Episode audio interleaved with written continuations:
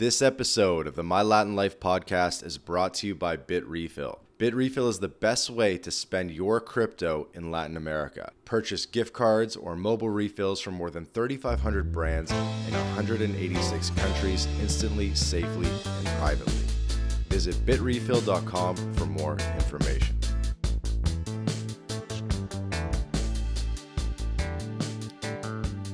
Welcome back to the My Latin Life podcast. Since 2014, My Latin Life has been your trusted guide to traveling and living in Latin America. Today, we have a highly anticipated episode that we have dubbed the Brazil Roundtable. We have a group of highly esteemed, illustrious Brazil semi experts who are here to join us. It's an audio only podcast, so you'll have to track their voices somehow. It'll be a little bit of a, it'll be interesting for the listener, but we have here with us one Brazilian to help even it out and a whole bunch of gringos. Our one Brazilian is Francisco Litvay, previous podcast guest. Francisco, say hello. Hey guys, uh, my name is Francisco Litvay. I basically work with helping Brazilians move abroad, pay less taxes, and get second passports. So basically, the uh, the opposite way, mostly like uh, shipping Brazilians out, but also shipping uh, foreigners in. So we we do it both ways. Yes, his brand is called SETI, S E T T E E. It's kind of like my Latin life, but in Portuguese in a way. Um, so we also have Jers, aka the Way of Jers, on Twitter. Jers, you want to say hi? Hi, happy to be here. Uh, I think this will be a good time for everybody to get some good information about Brazil. Yes. Jers kind of represents the very highly mobile digital nomad that spends his time on the 50th story of towers eating steaks. And that's Jers's version of Brazil.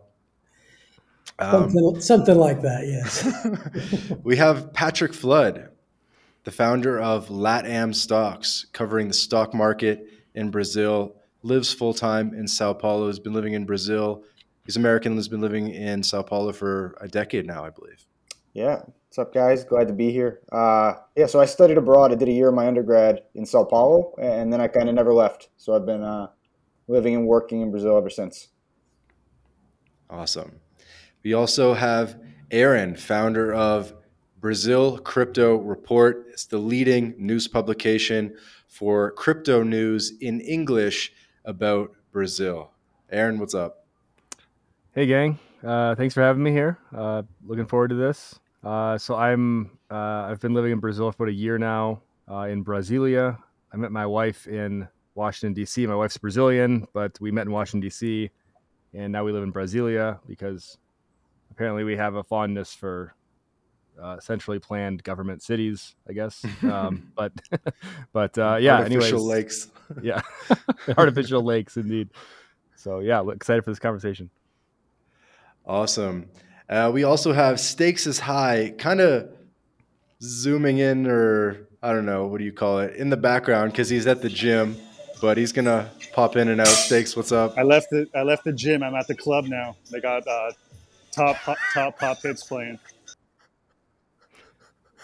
Good stuff. Stakes, previous podcast guest as well.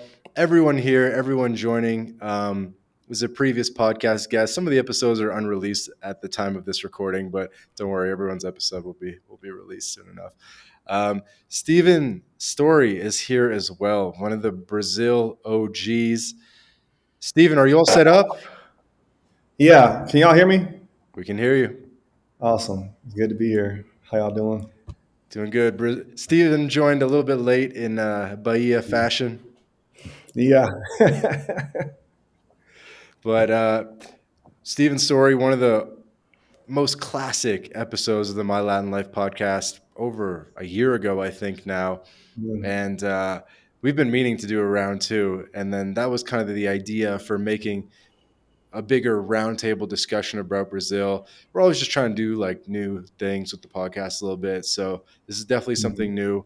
We have six illustrious guests uh, to here to talk about Brazil. Um, and I think the only rule for this podcast is we're not going to talk about dating.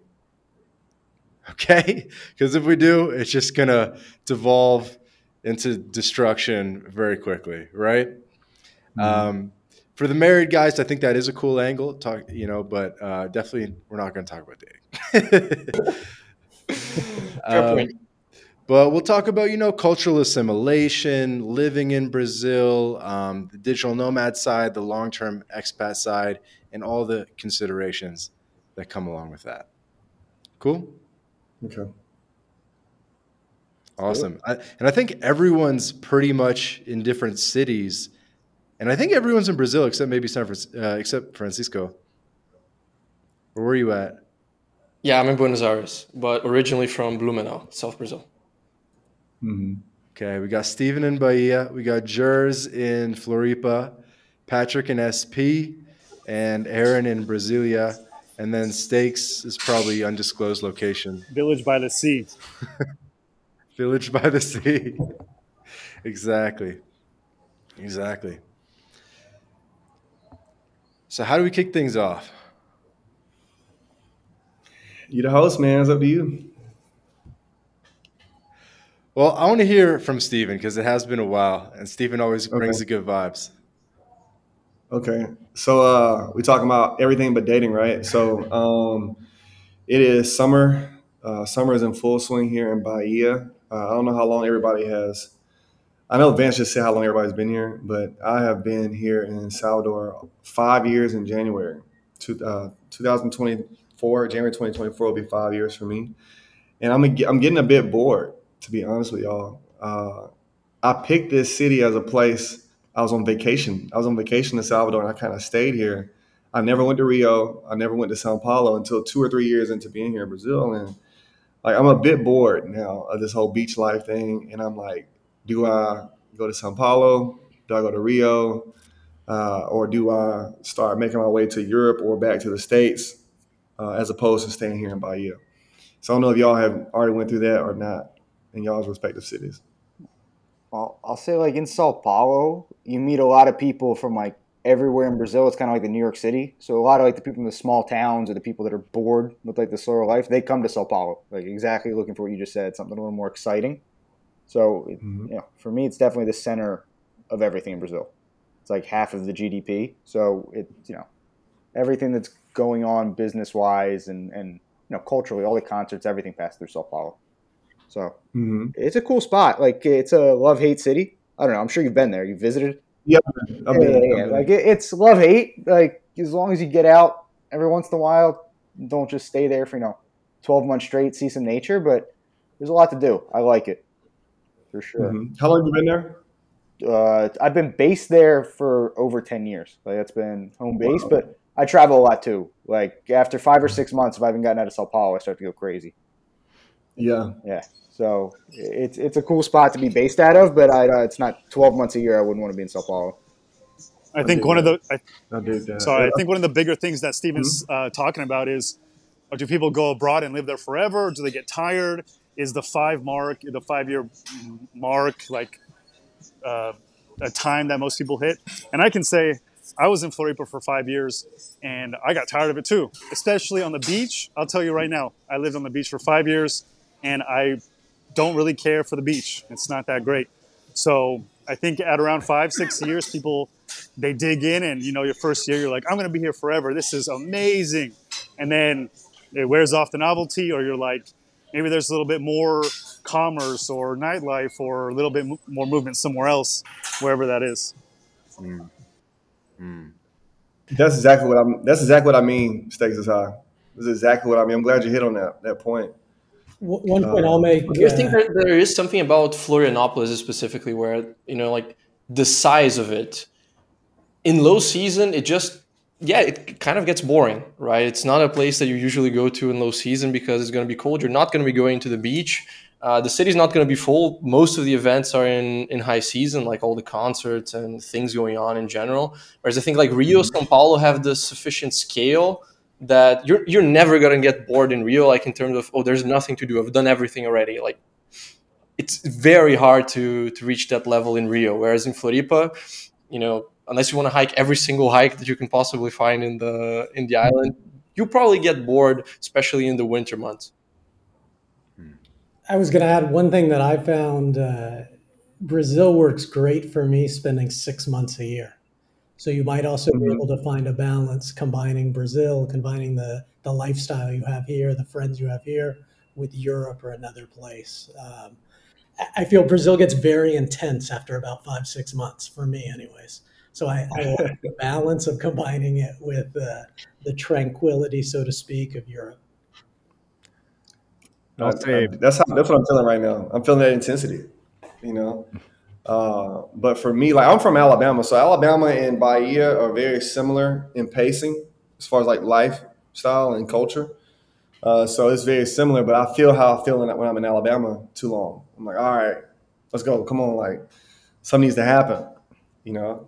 And uh, sometimes I feel like I'm in a loop here in Salvador. It's like Carnival, rainy season, Fojo, San Juan, and then you know spring starts, and then summer party start up again, and it's uh yeah.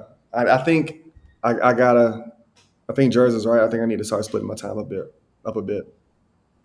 Can we talk a bit about São João? Because everyone from abroad always talks about Carnival and wants to go to Brazilian Carnival, but almost no one knows about São João when they're first coming to Brazil, and it's the best Brazilian party there is. That's what you know, again, like being from the South and coming to Bahia, like there's so many similarities for me that like, I don't. Does everybody know what São João is? Everybody, on, everybody on the call, we all know what São João is. Okay, do you want to explain it for the audience? Yeah, so for those of y'all who don't know what São João is, uh, it's funny because uh, in Calgary, Canada, they have something like Stampede uh, for the Canadians that's listening to this. Uh, but it's essentially where everybody wears fan- flannel they're dancing to a Brazilian version of country music with like it's got an accordion and like a triangle and a band behind it. It's actually really fun. Uh, everybody goes out to the countryside, the interior, and they all go out to these small towns and there's huge concerts in these small towns, and everybody drinks this liquor and like you do all these partner dances with these, you know, women and stuff. It's it's, it's nice. Um, I've done it a couple times already you know. But again, like if you already done it a bunch of times, it's kind of like the same thing over and over again, you know. But it's without tourists. That's the other thing. There's no gringos there. It's all Brazilian, so it's a completely different vibe, you know. Uh, I think it's a little more family oriented. To me, that's like the best mm-hmm. part of so much of Brazil, of just living in Brazil. At least like where I am, in, I'm in in the center center regions where there's it's like very rare to encounter a gringo. Uh, I mean, sometimes you have like embassy people here or whatever, but like I like I just get such a thrill out of going to these things and like never encountering gringos. Like I'm just like the only like the only like awkward gringo guy there. Like, you know, I have to like, you know, it forces you to like learn the language, interact with people. Um, you know, it's kind of like I wear it as kind of like a badge of honor. Like I'm, I'm gonna go where like no gringo has gone before. You know, in the center also, of Brazil. Yeah. It also kind of weirdly makes you like the center of attention at those things too, because like you're the gringo, and then I'm like, this is my gringo, and I'll, like Brazilians are super friendly and outgoing, and they're just gonna come and try and talk to you and ask you questions. They're nice, but then you're like, all right, oh, shit, like I mean, I'm talking, doing these conversations over and over again. Like, you can't really just go to a party and just be low key because someone's gonna be like, that's the gringo. Yeah, you, you, you can't stand out like a sore thumb, like irrespective, right? yeah, usually like here in Bahia, like I blend in, but it does get to your point. It does get repetitive. They're like, oh well, you look like a Baiano, but you're not. Like, Same conversation over and over again. It's like, where are you from? I just tell people like I grew up outside New York. Like, New York. It's like, oh, why do you want to live here? It's like I like Brazil. It's like, oh, okay. Why do you like Brazil? It's like five hundred times I've done that conversation. Yeah, yeah. yeah it gets old quick. Yeah, it gets old really quick. You know, especially like being here in Bahia where people don't have a lot of opportunity on the job side of things. It's uh like, so what do you do? And I'm like, well, I work at I work at home. Oh, okay, internet. Yeah, I work on the internet. Yeah, you know, a home office. Yeah, home office. Yeah, that's what I do. And I don't even get to go into my spiel or whatever. But it's you know, we all have done it. If you're gringo, you've done it after a certain point, you have to just start making up stories. So I would make up because you have the same conversation. Why are you in Brazil? We want to go there. It's our dream. Oh, you're from California. Oh, blah blah blah. So boring. So what you say is, yeah, I'm a I'm a classic car restorer, and your governor brought me here to restore his private fleet of cars.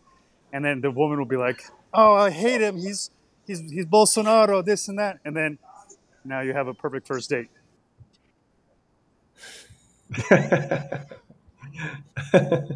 mm-hmm. Yeah. Wow. If you can't be James Bond, just say you're just say you're all the professions out there. Yeah, that's yeah. a good. Yeah, I feel like I've I had like, like I'm a firefighter. I've had the same conversation a hundred times with you know thousands of times with with Uber drivers. Right? They're like they're like, oh, like where are you from? I was like, like, oh, how could you tell I'm not from here, right? And then they they inevitably start asking. It's yeah, it's the same exact conversation over and over again. But I think I'm gonna start making it. Yeah, I'm gonna say I'm James Bond. Like I'm I'm a spy for the MI6 or something, and I'm here to spy on Lula or whatever something. I don't know. See what they say. Steven, can I double down on this getting bored of being an expat mm-hmm. after five years or bored of the city? Because I think that's an extremely fascinating topic. Um, mm-hmm. Do you think it's because of the city that you're in, or do you think it's where you're in, maybe in your career, or like what are the the factors at play there? Um, so it's a bunch of things, man. I think one is is socioeconomics for one. Uh, Salvador compared to Sao Paulo or Rio, uh, if you're making anything over three or four thousand dollars, you're essentially uh, three or four thousand dollars a month. You're essentially in the same. You have this. You're in the same economic stratosphere as everybody else, above three thousand or four thousand dollars US per month, and so it's limited things you can do in this city. Like if you're making that kind of money, if you let's say you're making four thousand dollars US a month, you have the same access to all the clubs and parties and women for the most part here in this city. That's not the case in Rio de Janeiro or in Sao Paulo because it's it's still people who have you know much more money than that.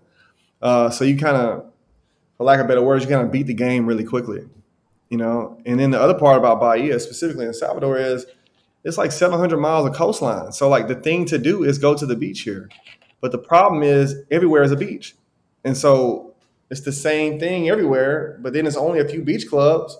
But all the beach clubs only go to a certain level, right? And then like, you know, we're, we're you know in, in Salvador, you're on a bay or you're on the the Atlantic Ocean side of things. So it's a mm. very similar environment. Either it's really windy or it's really calm. You know, the the, the water's warm everywhere for a hundred miles in any direction, right? So it's it's like just very similar with just a few differences. Um, and so and then also like because Bahia is not as uh, opportunity rich as other places, uh, everything kind of stays the same.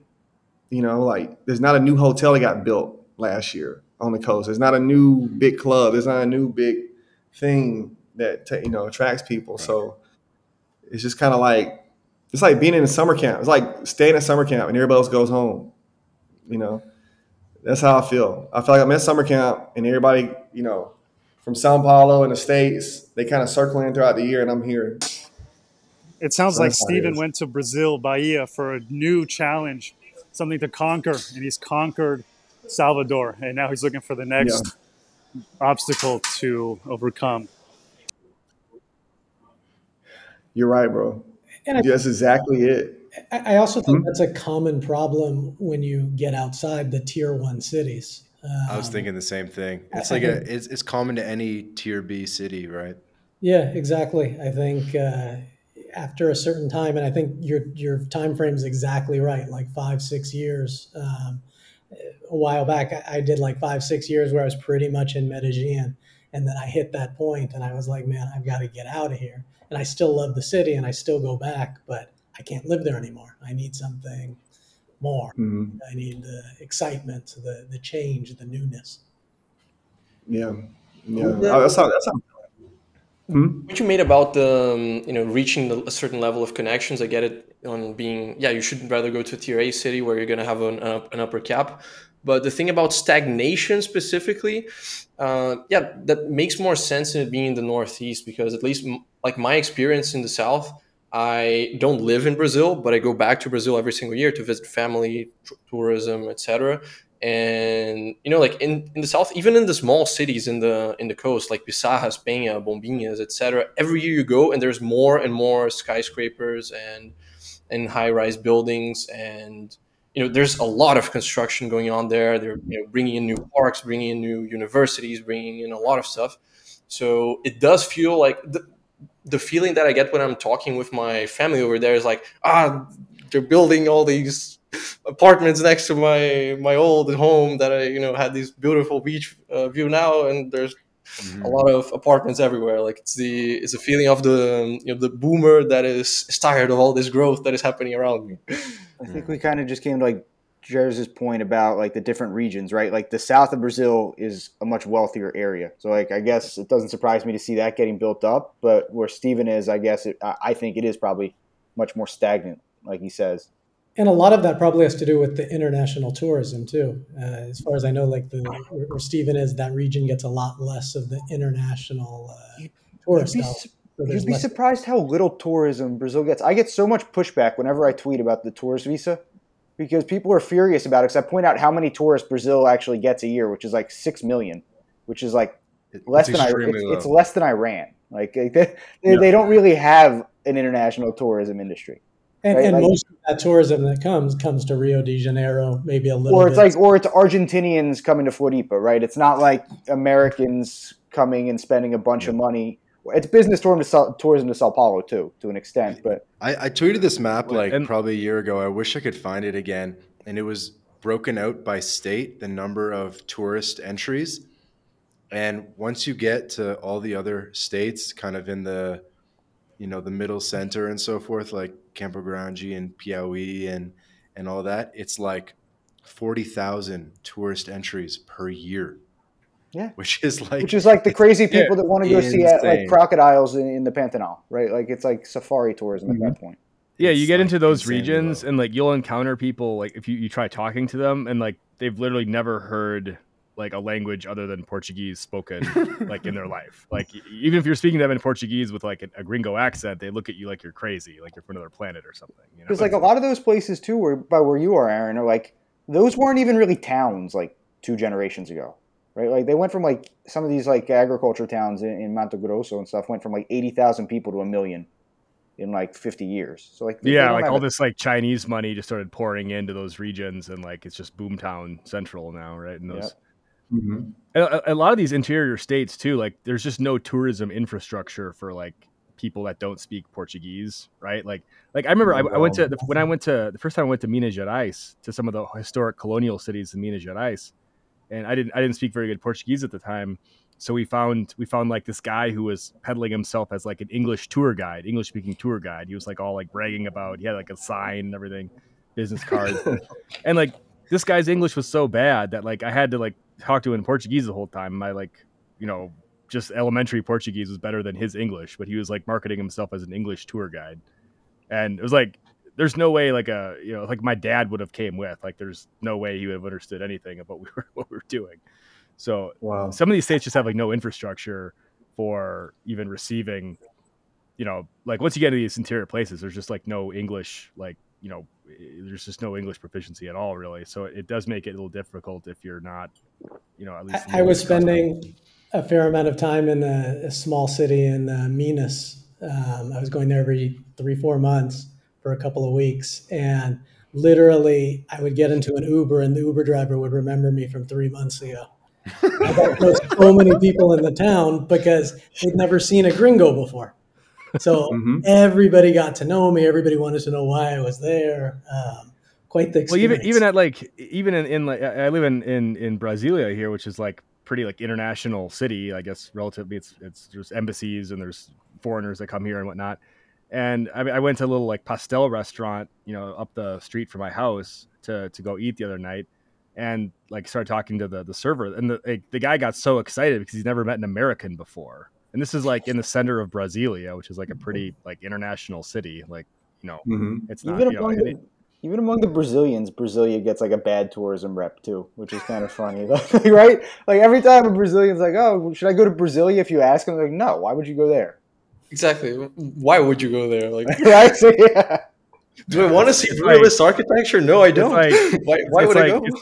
it's the Jetsons meets you know meets like 1960s communist architecture, and if you like fuse those yeah. big two together, you get Brasilia basically.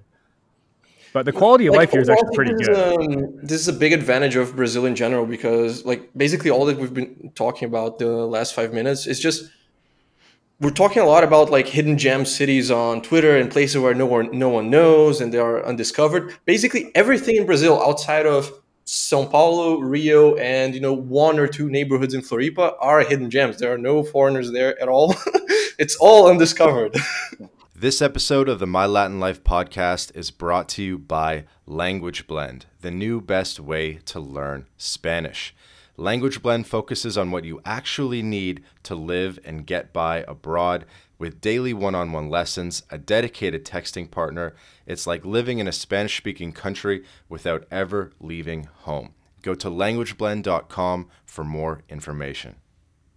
I've been here 10 years and I have so many places on my tourism bucket list in Brazil still that I haven't gone to. Like, especially up by, by where Aaron is, like uh, Bonito, like Mato Grosso is like an up and coming one that looks amazing. Like, I still want to go to the Pantanal.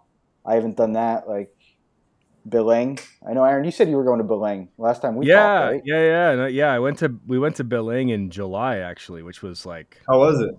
It was wild, man. It was like, uh, it was it was crazy. And we went to the, this island that is uh, Ilha do Marajó. It's like the that island like right at the mouth of the Amazon. When you get there, mm-hmm. And like there's no like the only form of transportation is just these like motorcycle taxis. So you just have to like hop on the back of this like random. And I was there with like my nine year old kid, no. my son. so, so, but he just like jumped on this guy's motorbike and like took off, and I was like, all right, well, I guess we're here. We go. So, uh, but no, it was it was incredible, man. Belém was that was uh, that, yeah, that was an incredible city. Hmm. Yeah, it's uh Bahia. You know, has a lot of different islands here that nobody's been to. Um, and so I've got to see a bunch of those islands over the years. And like I remember I went to a place, and uh, so being from Alabama, there like I'm gonna keep referencing Alabama. That's where I'm from, but like it's so many re- it's so many parallels. And so I was on an island called de Maré. It's like a quilombo. I don't know if y'all know what a quilombo is, but um, it's this small community. And so all these people think that me and my friend are Brazilian. I'm like, no, we're not Brazilian. I'm like, no, you are Brazilian. You're like, well, no, we're Americans. We speak English. They're like, no, no, no, you don't. What are you talking about? Like, you're you're a Brazilian. Like, stop playing. And so we started speaking in English. They were like, hey, come here, come here, come here. Hey, he speaks English. What is that? And they're like, hey, say that thing again. And so we started talking in English again, like making a spectacle in the little town, speaking in English, you know. And uh, I had another guy. So I do capoeira. So uh, I was doing capoeira with this guy and uh, he said, "Where are you from?" I said, "I'm, from, I'm American. I'm from the United States." He said, "I'm sorry, man. I'm from the interior. I don't know where that is. What, what, what are you talking about? What is this place? I, I, didn't really finish school." And I was like, "Wow, bro, it's like the continent above this continent." Like, yeah, like Donald Trump, you know, like Barack Obama. Yeah, like, these people, you know. Bro, he did not know what an American was. Not that he had never met somebody, he didn't know where our country was. You know, so that's awesome. Yeah. Wow. That's about you. That's how I want to be. right. Yeah, we'll, we'll, have to give you like the men, men in black, like men memory wiper. Right. Forget, that, forget the U.S. ever existed. Bro. It's crazy, man. You know, so it's it's a. Uh, I was uh I was out in this in this city. It's a community. Uh, it's like probably fifteen thousand people. Uh, about three weeks ago. It's where I go and they uh they like kill alligator and buffalo and stuff. I know the butcher there and he likes me or whatever because I, I usually bring American seasonings and I'll, whenever they do a churrasco and I'll grill like you know the American seasonings. And so the guy was like, "Hey man, you talk real funny, but I like you." And I'm like, "Dude, I'm speaking great Portuguese. What do you talk about? Talk funny like." You talk funny. He's like, nah, man, you know, you, you, I don't understand your language that well when you speak in Portuguese, but you're all right with me. And I'm like, is this how far we were moved from the you know the interior and people in the city here in Bahia? You know, it's uh, it's, it's been it's crazy to experience because there is uh, quite a divide in Bahia and probably most of Brazil, right, between the coast and the interior. Francisco, do you think mm-hmm. you could speak to that? Oh, for sure. The lifestyle is completely different, right? I I lived most of my life next to the coast, right? So Blumenau is like one hour something from the coast. But then my last year while I was living full time in Brazil, I went to Maringá, which is the interior of Paraná, like nine hours from the coast. And just uh, the overall lifestyle, like how the people live, is completely different, right? When you're in when you're still like one two hours from the coast, the weekend activity is let's go to the beach, let's go to our either family house on the beach or go visit uh, uh, you know some friends or rent a place and do stuff by by the beach. And whereas in in the interior, one downside is you have no beach. You, you cannot go there uh, at least not every every weekend. But one really cool thing about the interior is that the communities are usually a bit tighter because the weekend activity is let's gather the friends and make a barbecue so um, you know you have a lot more of this basically wild not wild west like cowboy culture you could say. Like you know the the people who you go on tinder in the interior of brazil and the girls are wearing these belts with the huge buckle on and the yeah. and the and the hats and we're you know you're having barbecues all the time. So it really is a kind of a, a cowboy culture. Galoperos yeah, is that what it's called is Sorry? it called gal- galoperos it's like sertanejo, gaúcho, yeah. depending on which gaúcho. interior you're yeah. mm-hmm. talking about. Sertaneiro, sertaneiro, is that the word? Sertaneiro. Sertanejo. sertanejo. That's like ah, the, that's what I hear. The, the music. Yeah, I hear a lot. Here. Yep. So uh, I, I do want to come back to capoeira as well as samba. I know Francisco at some point you were looking at doing samba and, and kind of like the Brazilian activities that a gringo could maybe look forward to getting involved in, including the music, sertanejo, and so forth. But before we just to kind of like buckle the buckle a bit more on Brazil, the theme of Brazil is like the final frontier of Latin America and as kind of its own island in Latin America. If you guys maybe have some more anecdotes about that and I guess how it feels to be frontiersmen. I mean, I think one one big topic about Brazil that I experience when I'm with friends from abroad that are in the country and I'm showing them around, or uh, recently in my last trip with my girlfriend, when you're in Colombia, everything is so close, right? You're like two hours away from Caribbean, Pacific, big city, mountains, etc. Whereas in Brazil, the distances feel much more real, right? We we did a road trip from you know Maringá, interior of Paraná, to the coastline in Brazil, and we drove for 10 hours straight and then you look in the map and it's this right this like line you basically didn't even move uh, i think mm. that is a that is an aspect to traveling and living in brazil it's just the distances are are much more real okay although like for the americans i guess it's the same uh, but you know especially if people are used to europe or colombia or these smaller countries it does feel you know much more uh, just huge like I've it always found it. Man. I've always found it really interesting how, and I, I would appreciate uh, others' perspectives on this too. But it, it, it feels almost like Brazilians like they very strongly like don't like being associated with like Spanish Latin America. Like they view themselves as almost like this separate like superior civilization that's like more connected with like European society and maybe it goes back to like you know like uh, like Dom, the Dom Pedro era like of the of the, the, the, you know the emperor who was very like this cultured like European educated. Well, I but it's, it's like sorry. Yeah, go ahead. I was going to say it's the only real melting pot in Latin America, right? Like you look at like the other countries and it's mostly Spanish, like some Italian immigration, Argentina, but Brazil has the largest expat community of Lebanese, Syrian, Japanese, like where Francisco's from is the second largest Oktoberfest in the world outside of Germany. So there's all these different cultures, like in Bahia too, like a lot of the African cultures there too. So like, like a lot of them have absolutely nothing to do with Spanish speaking Latin America, right? Like if you're like a third generation Japanese in, in Sao Paulo, what's the hell do you care about Peru, right? Like you don't feel any any connection to that culture really. So I think I think they feel that way rightfully in a lot of cases. Yeah, I think I think the the parallel I see is like with the United States and Europe, right? So like we don't care about Europe as Americans. Fuck Europe, you know. That's how we feel essentially. Like we're not trying to speak Spanish or French or Italian or any of that in the United States. And Brazilians are the same way. I, I see like as much as they make fun of us or critical about uh, Norte Americanos, as critical as they are, they do the same things we do. They don't even play Spanish music on the radio. You know, they don't here in Salvador. There are no. It's like there might be a Mexican restaurant here. That's it. Colombia's right next door. There are no Colombian restaurants you know, on this side of the country that I've seen, or Venezuelan, or Argentina. Don't even talk about it. You know, and so for the, for everybody, for everybody to be so close to them, there's very little influence of the rest of Latin of South America, for that matter, on what I see in Brazil. But the interesting thing to your point is, even though they are sort of their own island, I find the Brazilian people to be much more accepting of foreigners and other cultures mm-hmm. than the other Latin American countries.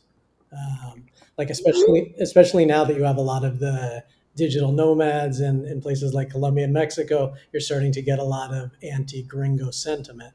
I don't see that or feel that at all in Brazil. Like even the word gringo doesn't have the negative connotation here that it has in other countries. Well, I also think it's because there's not that many of us. True. True. You know, like in my city, I've been here five years. It might be a hundred of us that are living here full time, maybe. And I'm I'm just being like really, you know, generous with that. But it's probably more like fifty of us are staying here year round.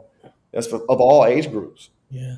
And it's so big too, right? Like Francisco said, we're spread out. So like, whereas in like, I feel like in Colombia, all the gringos pretty much go to Medellin, with some in Bogota, maybe a few in Cartagena.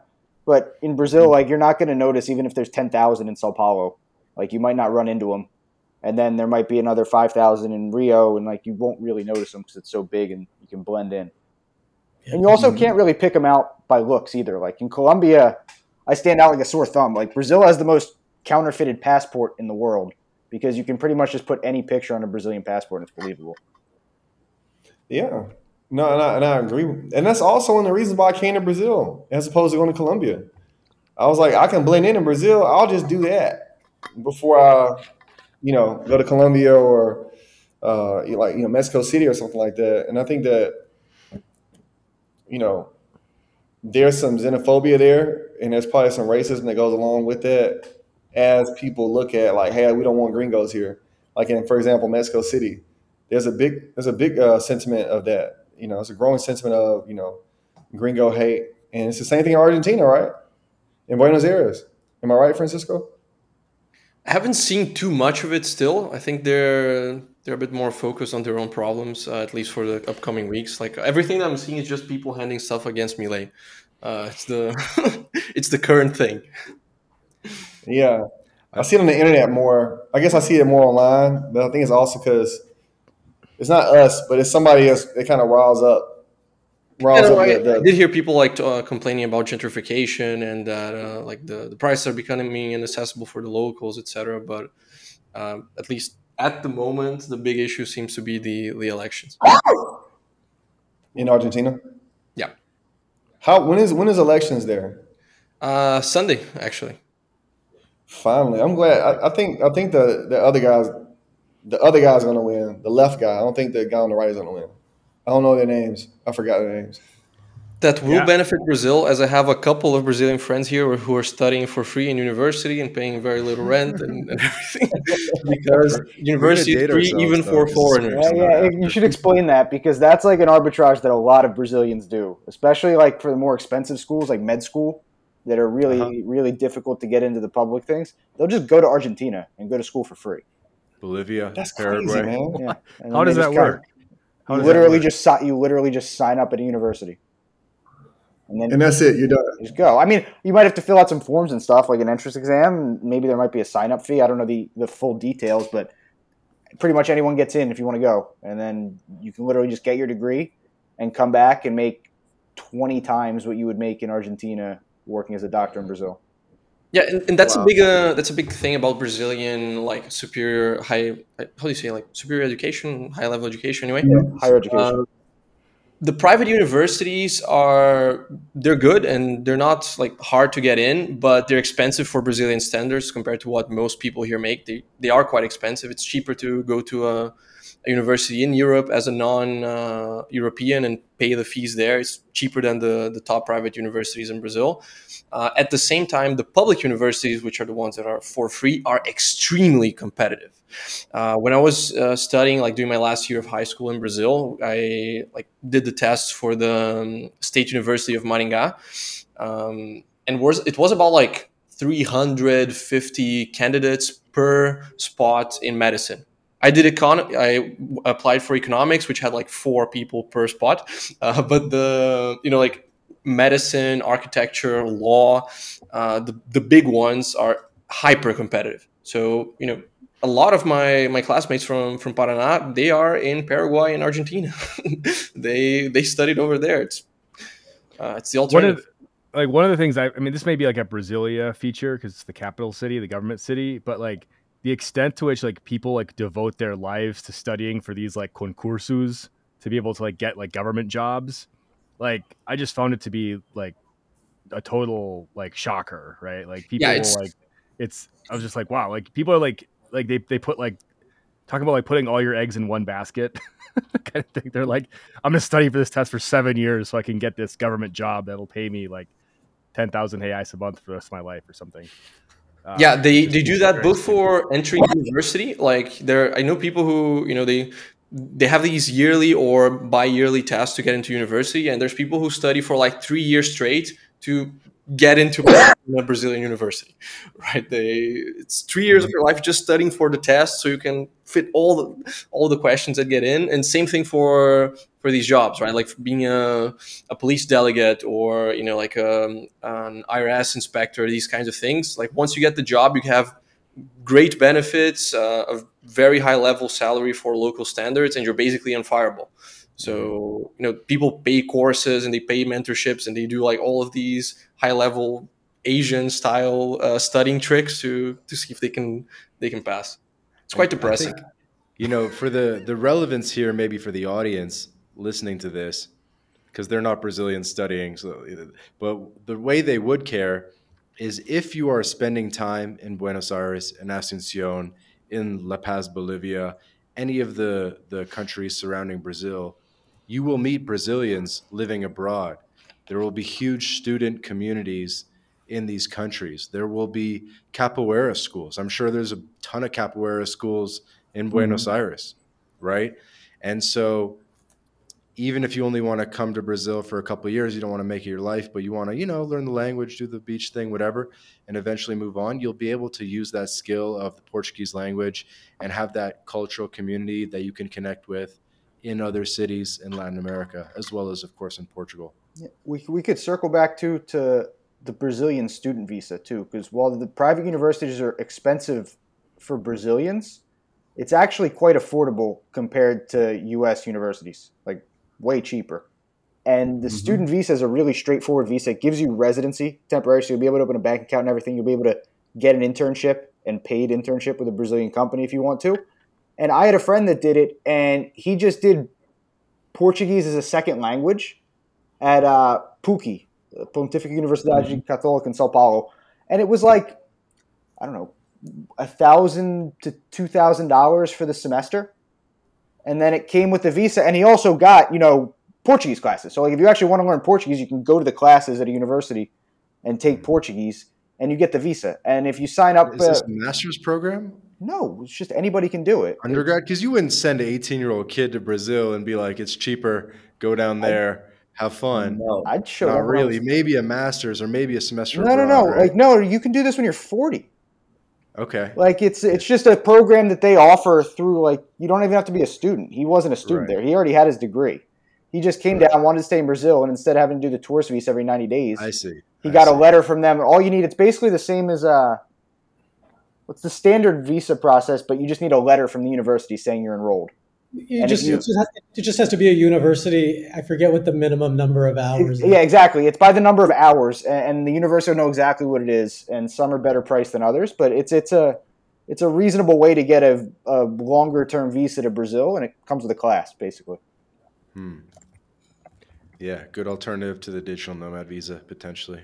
But the, you could do the, the, the tourist visa. Too the tourist visa window has been shrunk under Lula recently, right? He he cut it from like 180 days to 90 days. I thought I saw something about that recently. You guys, I think they postponed it a bit though, right? Or what's up with it's that? It's been postponed to January. It was uh, it was supposed to start last month and it didn't. But in my experience, uh, as of late, uh, this whole visa thing is a joke right now. Uh, I had a friend that did 180 days here already this year, left for a month, came back.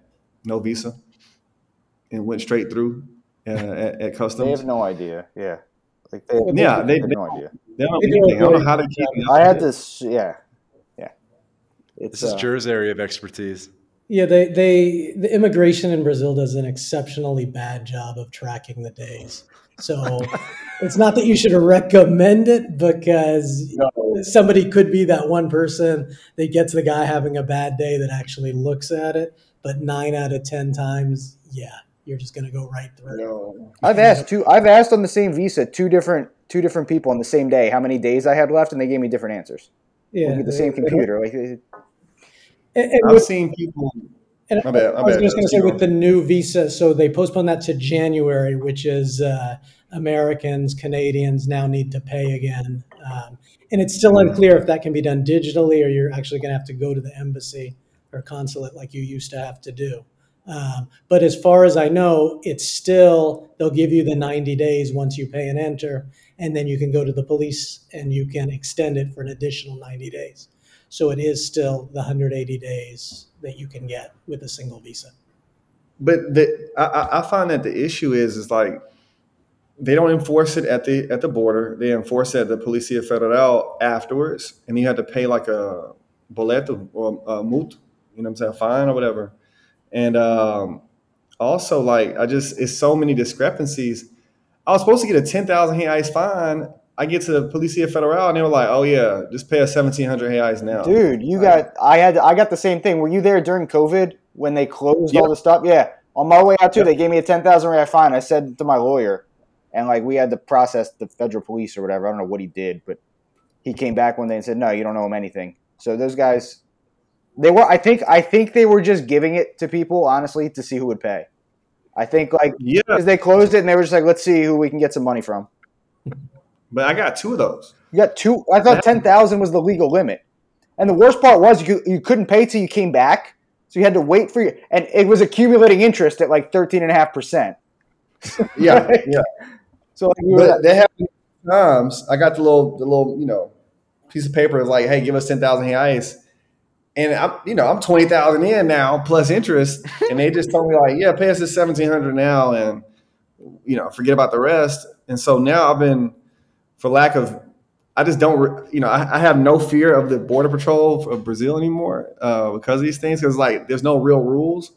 Uh, I saw a guy do five years straight here, and then go to the states for a week, come back, no problem. You know, dude with no visa. Yeah, no nothing. Like I had it out with them too. Like I, I was like, they wouldn't. I wouldn't sign the paper going through immigration because like I knew what the law was. Like they postponed the stuff. like I had permanent residency. Like I had a process open to get my permanent residency. Here's my protocol number. And they're like, no, no, no. Like let me talk to your boss. And I'm like, no. And like this was also like a 250 pound woman who had like shaved eyebrows and she repainted them like bright purple. And I was like, can I please talk to someone serious? No, no. Yeah, I haven't taken this serious. That's crazy. They gave you two though, because I thought like the legal limit was actually like I don't think like by law it can be more than ten thousand. I think that's the max fine. So I don't know what they, they tried to just give you the max fine twice to see if you give it to them. I never paid. I didn't pay either one. I, I think like I, I've, I've like this is not good. Don't anybody watching this don't follow, don't listen to this stuff. I just have not been a Brazilian passport visa respecter uh, in my time here, and I haven't gotten in trouble. So I'm like, what's the? It's been five years. I've always overstayed. I've only had to pay one time out of all the times I overstayed. I've been on here on regular tourist visas for a year. I've done nomad visas. I've done it all, and now I'm in. I'm doing a permanent residency uh, situation, and even that they didn't know how to get started for my digital nomad because with a digital nomad visa, you're supposed to have uh, the ability to, to do an extension for one year. I go to extend my nomad visa, and they're like, "No, just do the permanent residency now." I'm like, "What? I want I want to do a nomad one more time." No, just yeah, that's over for you. They sort of make it so, up as they go along. That's exactly it. That's the that, that is the phrase. Like, yeah. Yeah, that is basically yeah, the entirety of Brazil. If you're trying to start a business or invest, it's the exact same scenario, but for the taxes, right? So, oh, what do I have to pay? I don't know, right? It's uh, what's what are the regulations? I I don't know. Like, no one really knows. Like, you have some guidelines, you have some, you know, theoreticals, but on practice, there's a lot of things that just pop up, and you have to uh, kind of deal with them as they come along. Yeah, I had one too. Like I've had six, seven visas in total, counting like the student visas since I've been in Brazil, and I had one where like on my first student visa, they always ask you like the name of your parents, right? Like, and I wrote one with my dad's like middle initial, and I guess one I didn't. So like I get there and I go with all the paperwork, and they're like, well, on this document it has the middle initial, and this one doesn't. And the, the girl looks at me and goes, well, who's your father? And I go, the same guy my whole life, man. I only got one. And she's like, no, no, no, no, no. So I had to like take it to another office on Consolação, like not the federal police in Lapa anymore. And like they tell me, it's like, no, you need to provide a document from the United States saying that your father legally changed his name. And I was like, but he didn't. So how am I going to get that? Finally, I was just like, my lawyer gets another three hours to bill for or whatever. And I'm like, dude, what the hell? Like, what's going on? And like, he had to, I don't know, do the Brazilian thing where he calls people and makes it makes it better. I don't know.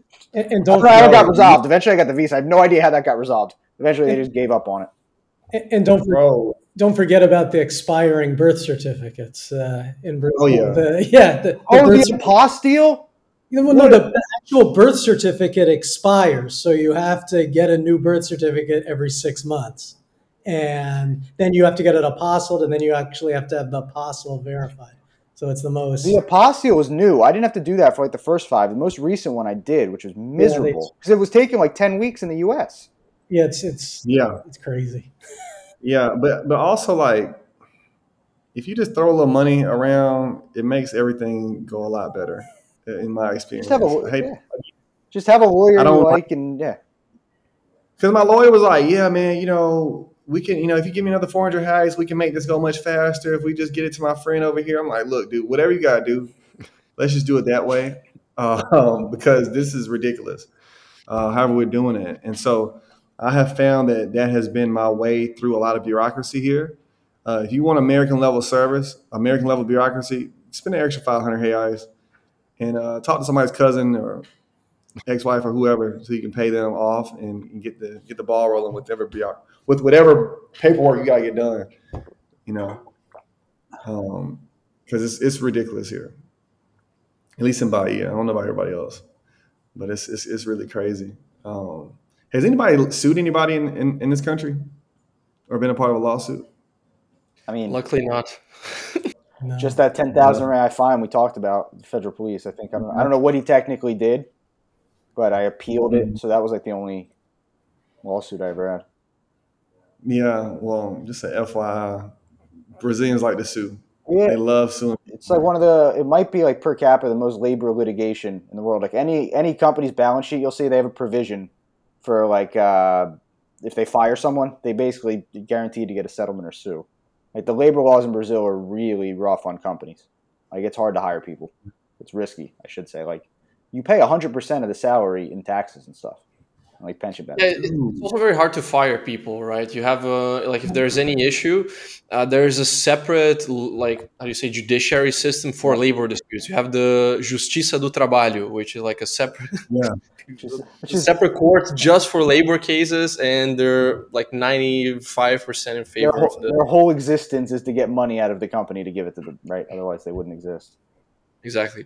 Yeah. Brazil usually but, makes more sense. Like even the even the local Brazilians, they do it a lot where they work outside of like legal employment boundaries. They're using a CNPJ, like they're using a, a local micro company to do their work right? It's uh, a lot of people ha- have in their contract that they're not a CLT, which is a, an employee, but they're rather a, a CNPJ or a contractor. And that way there's less taxes, less red tape, etc.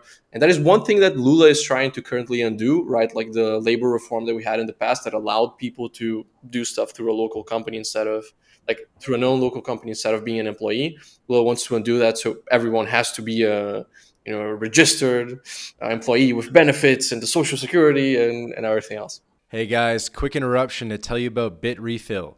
Bitrefill is the best way to convert your crypto into gift card balances. These are gift cards that you can spend at hotels.com, Airbnb, Nike, and many more. You may remember Joel Valenzuela, previous podcast guest. He's been living on crypto exclusively since 2015, and he's a big consumer of Bitrefill. And so I asked Joel, I said, What do you like most about Bitrefill? He said that he likes the instant delivery, the precise amount so that you don't have to juggle a lot of gift cards, and he loves the global selection. Nobody else has this much selection of gift cards, over 10,000 gift card options across hundreds of countries. Go to bitrefill.com to sign up, and you can also use the code MyLatinLife for 10% back off your first purchase. Go to bitrefill.com for more information. Yeah, I've worked. But, I've worked as a PJ for like ten years. The only way I've ever made money in Brazil. Like I've never been a formal employee and it's just way. I mean, you have to have a good accountant, but it's way easier. I couldn't imagine having to get like my little. They actually have a physical book, like a labor book that you're supposed to get signed by the companies, right? Like a little labor passport that your employees supposed to sign. Labor and, passport. and then they have these things that look like like hand sanitizer machines at some companies, like Offset been to, where they bater ponto, where they still like I guess like check in, like it's their little like shift card to track the hours. Yeah the Flintstones. Yeah. Yeah, no, literally, man. But but but what I find though is like, as a I am an entrepreneur, but my business is in the United States, and I'm always asked like, "Hey man, you should invest in Brazil. You should invest in Brazil." I'm like, y'all are gonna screw me if I open something here on the taxes. I can't hire and fire at the same in the same pace that I do in the states. It's no reason for me eh, to to to start a business here or invest in business here in Brazil and I don't see why, I don't see how businesses are able to be profitable in this country based on bureaucracy. Like, if I can get sued by everybody who works for me, why hire anybody? You know? It's, it's, it's definitely a different relationship with employees. Like, it's definitely more of a conflict. So, like, like business owners are always trying to, they like dividends, right? Like, they want to take the money out of the company and put it somewhere else where it's protected rather than reinvest it and hire more people right? So like you'll see mm-hmm. them you'll see them just take a dividend and buy land and not do anything with it right? Like they'll just hold the land because at least like they can't the employee can't come after the land. Or they can't come after a different real estate investment. So yeah it, it hampers growth for sure. Yeah i mean i think i think that and this is obviously based around brazilian politics and we all have lived here long enough that we kind of have a better understanding but like I find that because of how favorable it is for employees, it hampers outside, you know, foreign foreign investment, and it takes away the entrepreneurial spirit that people naturally have. And so nobody either they're going to just sell like they'll be a micro entrepreneur and they'll do like uh, a, a one person business, or they just work for somebody else. But in the states, it's not like that. Now, granted, obviously we live in the United States and super, we, are from there. It's super easy to make money there, but I think Brazil could do that too if they just loosen up their bureaucracy a bit. Yeah, it, it's a very unique phenomenon that like I, I mean I, I, started noticing this like the, really the first time I came here, maybe like you know 10, 11 years ago, where like it's a very entrepreneurial culture, but like the entrepreneurial spirit doesn't really rise above like the hua, like the street level. Like like if you, you yeah. pull up at a stoplight, there's guys trying to like sell you like pasoquitas and like strawberries and whatever. And you're like, wow, yeah. like, these people are really hustling. Like they're trying to sell you everything, you know. Even like the homeless people will come and try to sell you like little balinas or whatever.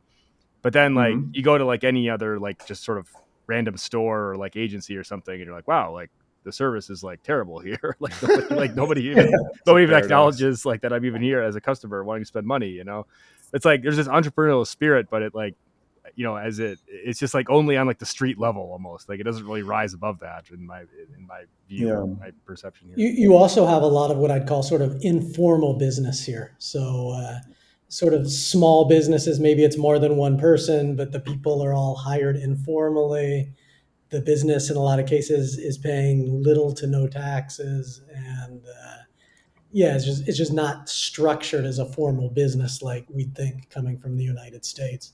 And they have to do that to be able to survive as a business because it's as you said the the labor taxes are 100% if they were literally paying every one of the taxes that the business was supposed to pay it would be absolutely impossible for the business to make any money that, yeah. well, that's true. Like, it, it is important to give um, a bit of a sense of comparison on on the taxes because like especially a lot of people coming from Europe. Like I, I deal with the opposite case of Brazilians going to Europe, and a lot of these guys who are you know earning a great amount of money for a, a self-employed or who are you know mid-sized um, entrepreneurs, they're paying like five to fifteen percent tax. Like with the um, with the simplified regime, with the presumed profit regimes, there's a couple different uh, tax regimes here.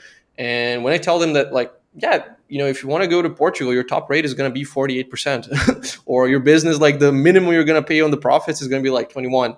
Uh, you know, oh, you want to go to Spain? Good luck with that. So, you know, while there are very high labor costs specifically, like the, the labor part is a complete disaster if you're hiring someone as a as a CLT. There's, you know, a certain playing room if you're a small to mid-sized business in these like smaller regimes. The, the bad thing is that the simplified regime ends at like uh, $900,000 turnover a year. So it's really only if you're under that.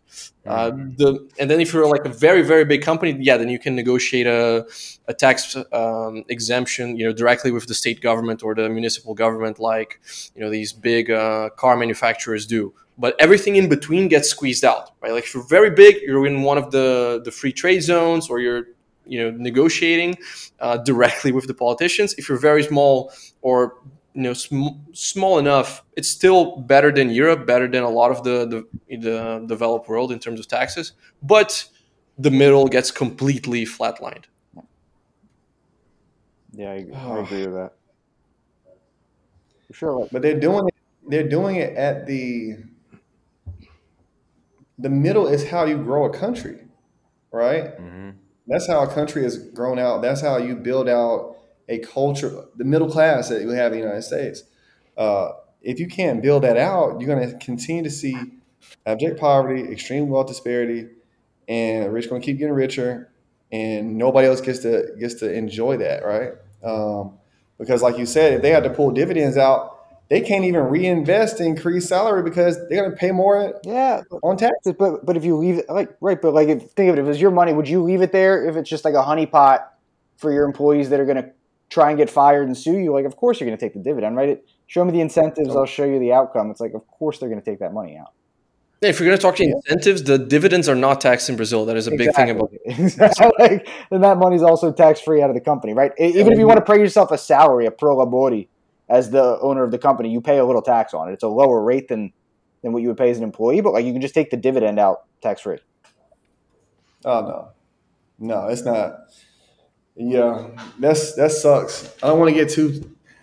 I, I feel strongly about these things because I am an entrepreneur and I get asked a lot uh, about these buy-ins. Like, hey, please invest. You know, please invest, please invest, please invest. And I'm like, I'll say no. this: the, the, the micro, the micro, the MEs, the micro empresa structure, where it's I think it's up to like five thousand reais a month, is pretty much mm-hmm. just like tax free, or they pay like hundred reais a month in taxes but if you pay it for two years, you start to get pension benefits like uh, like their Social Security, which isn't a bad mm-hmm. structure for the guys on the streets. Like if they formalize and they pay like an 80 real, 90 real tax a month, and then they get pension benefits in return.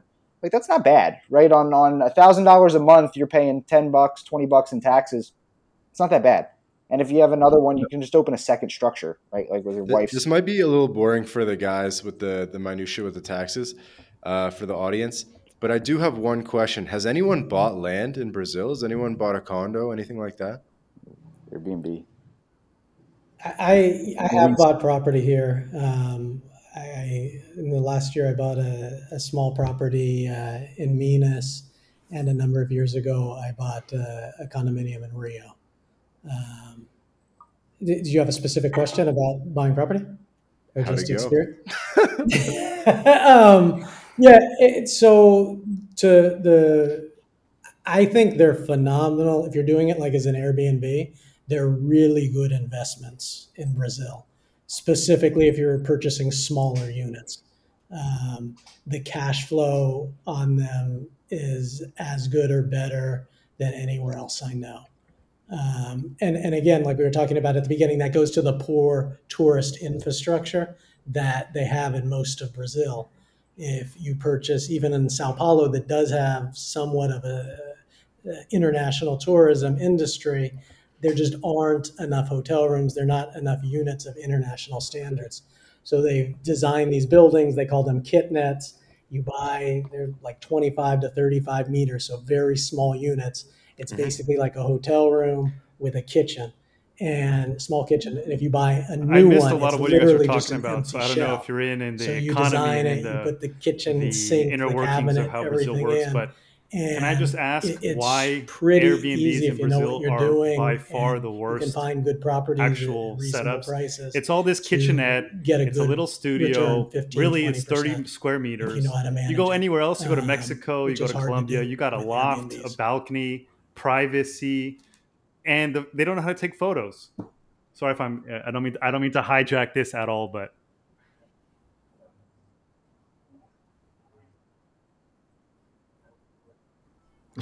Dude.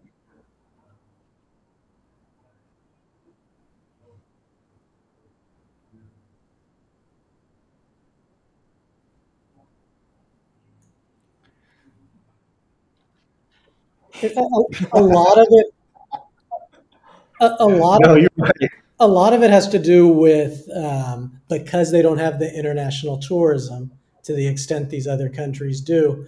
They're gearing the Airbnbs to the local Brazilian consumer, and the standard that's expected is just much much lower in general. Um, like I think a lot of Brazilians before Airbnb got popular here a few years ago, they would rent. They, they called them sitios, and they were literally just. We think of them as like sort of these dirty houses with nothing, and people would literally have to bring their own sheets, their own towels, everything.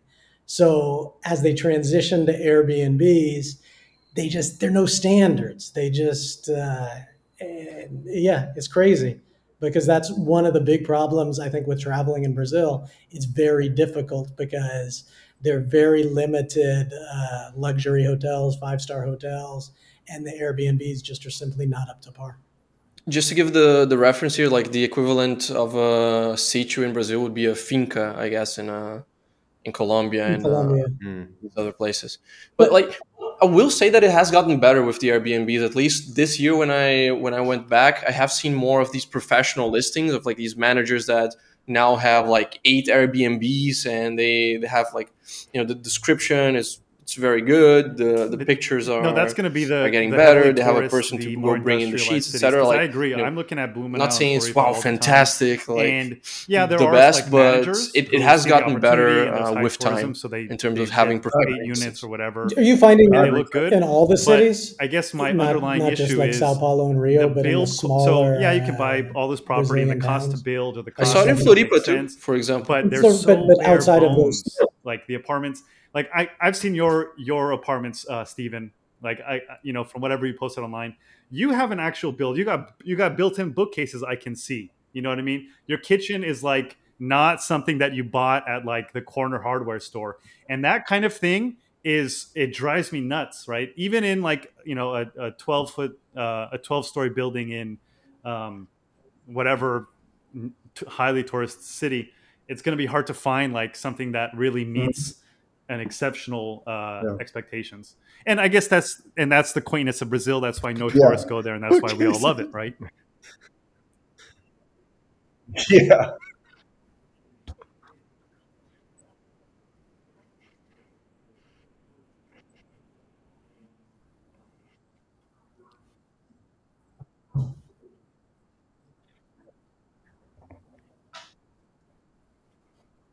Well,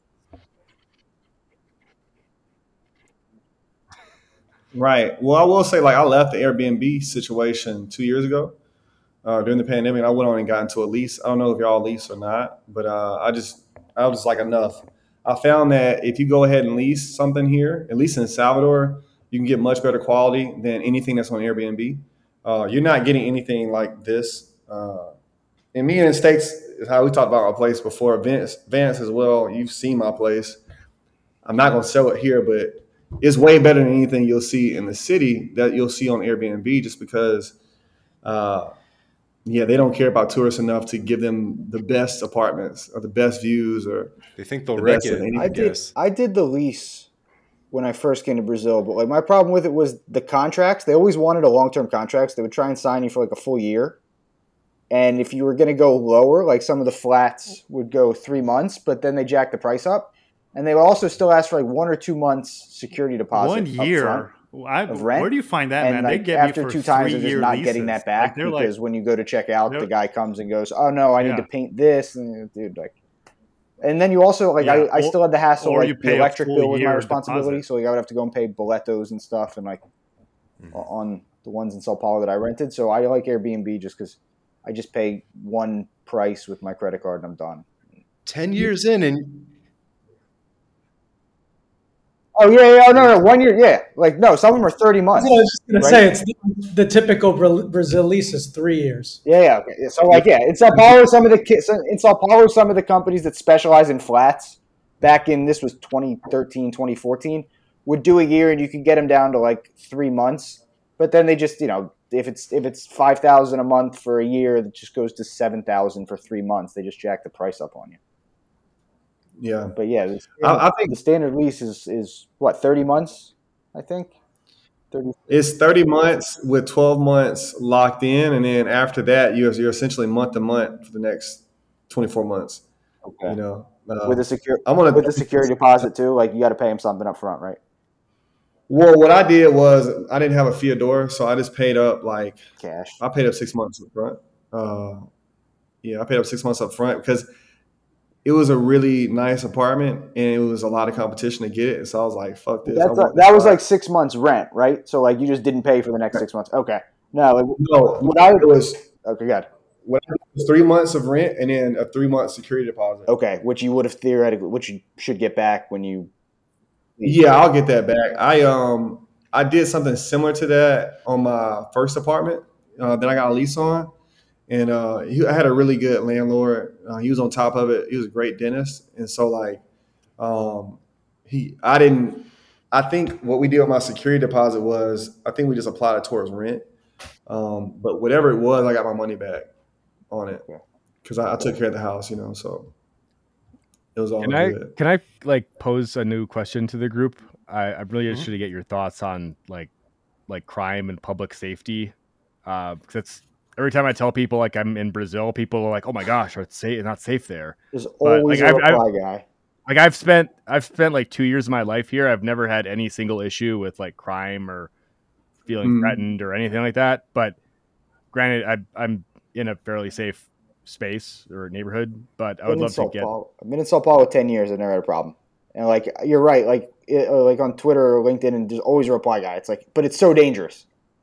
Always. It is dangerous in the regard if you were at all places all the time yeah it's dangerous. It's not dangerous in that nice area that you're in. It's not dangerous if you're walking around in the middle of the day. Things start getting dangerous when you're when drugs or alcohol are involved. Uh, you're going out all times of day and night. You're going to a bunch of neighborhoods you shouldn't be in in the first place you know looking for drugs stuff like that. Um, and then also just not paying attention I find a lot of people, uh, specifically Americans, that get robbed or anything like that. They really believe they're in Disney, they're at Disneyland or something, you know, and they don't understand that thing in their hand is worth five thousand dollars, you know, and they just walk around just kind of like, y- y- y'all, we know, we all know Americans and how they act out here. So, um, I find that, you know, they'd be like, "Yeah, man, I got robbed, man." I was like, "What happened?" He's like, "Man, he robbed me for my gold chain." Why did you have a gold chain on? Do you not understand the currency exchange rate? If it costs you two thousand dollars, that's ten thousand reais. Ten thousand reais is eight months of rent for somebody. That might be eight months of salary for them. And so you can't just do that. But you know, in Salvador, I will say it's pretty crazy out here. Uh, I've seen some stuff. Uh, I've seen people get robbed with my own two eyes. Uh, I've seen people get shot with my own two eyes. Um, I've seen some violent stuff happen, but as far as me getting robbed, that's never happened. It's never even came close to happening. Uh, a lot of women I know have been robbed. Like all the women I know in this city uh, have been robbed at some point or another.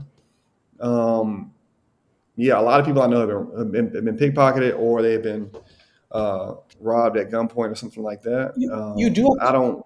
I will say you, huh? you do have to be careful uh, in the cities like Sao Paulo and Rio with the cell phones. Um, yeah. I mean, I know better. I've been doing this for years. Um, a few years ago, I was walking down Paulista in Sao Paulo in the day. I, I, keep my phone in the pocket. I never have my phone out, and I needed to look at it, uh, Google Maps, for a minute, and that's all it took. I was standing on the corner at a light some iFoodie guy. I think that there's a, on the motorcycle. Didn't even touch me. Just um, grabbed the phone. I've been I've gone to places like, yep, I knew better. and someone's like, dude, but, don't go there. It's so dangerous. You just got to use common sense but and you got to be careful. We're in the dangerous. Mm-hmm. We're on. I, I think somebody. You know, I don't know who said it, but it's um, good advice. Let me just say, those reply like guys that are saying places are dangerous. Because when you hear about really bad I've never had been a victim of violence. I've never had anything bad happen to me. something. But if you drop a city that I'm fond of, I'm going to tell everyone in that thread that it's a dangerous place and they should not go there.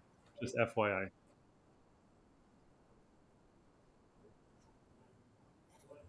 Oh yeah, dude, bro. That's where that's where the girls have AIDS, and uh, and and and Joao is looking for uh, an iPhone is worth killing over. Yeah, yeah, yeah.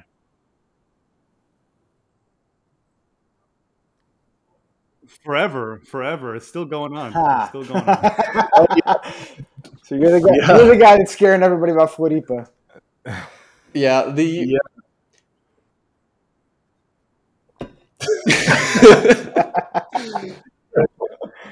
Yo,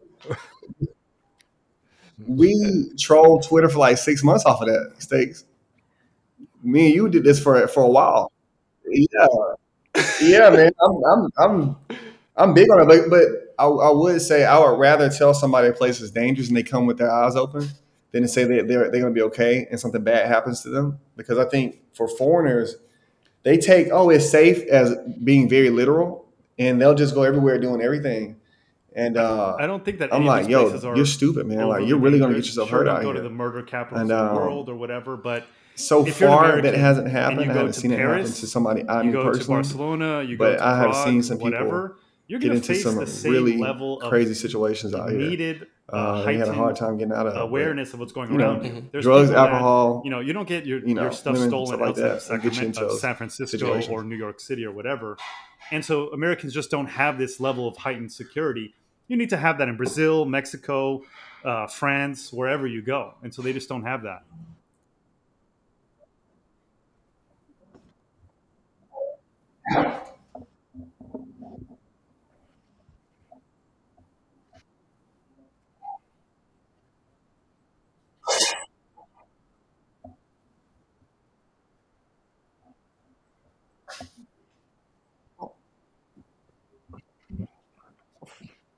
For the petty crime, the thing that bothers me, especially when Americans do it, it's like the Sao Paulo homicide rate is at one of the lowest levels like 20 years. So if you look at the actual statistics, like the homicide rate in Sao Paulo is like 13 per 100,000. In Las Vegas, it's 31. In Cleveland, it's 33.7. Right, New Orleans, it's 40. Uh, like Atlanta, Georgia is higher than Sao Paulo. So it's like you're way more likely to get murdered. Like I grew up outside of Philadelphia. like I would never go to Philadelphia after dark. Like not in a million years are you going to see me downtown in Philadelphia. Like there's just drug addicts nodding off. It's extremely dangerous. And like I'm way more likely to get murdered. Like I'm probably more likely to get my cell phone stolen in Sao Paulo. Fine, but I feel like I'm more likely to get murdered downtown in a lot of American cities. And statistically, yeah, like the, the the statistical murder rate is a is a different thing though because it's mostly about like in the case of São Paulo. Okay, now São Paulo is controlled by a single drug faction and they control the entire city. So there's no war. There's no more drug related uh, mm-hmm. murders as much as you had in the 90s, for example. But like if you go to the Northeast where there's active confrontations between the cartels, you see like murder rates.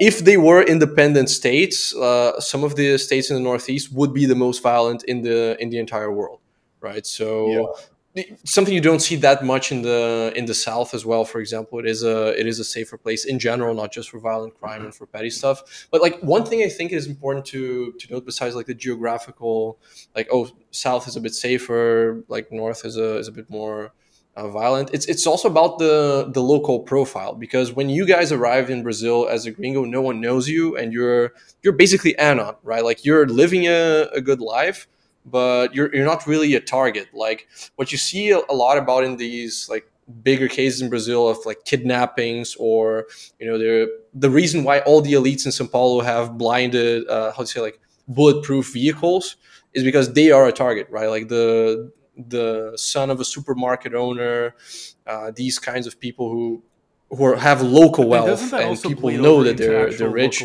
These are the kind of people uh, who you know, like have bulletproof like so uh, cars, who are in the into in the condos with the like all this security and when you live in Florida, and so on. So I, I, think that is a natural advantage. If you're arriving to the country, you have a, a blank slate, right? You're you're not attracting attention anywhere unless you decide to attract some uh, unnecessary attention. Really like you're, you're building, you have a, a door guy or a few or a gate Stephen, right? Do you live in a nice area? Is it necessary? If you're in the street, are there guys outside that like, yeah, okay, well, I shut my mouth, man.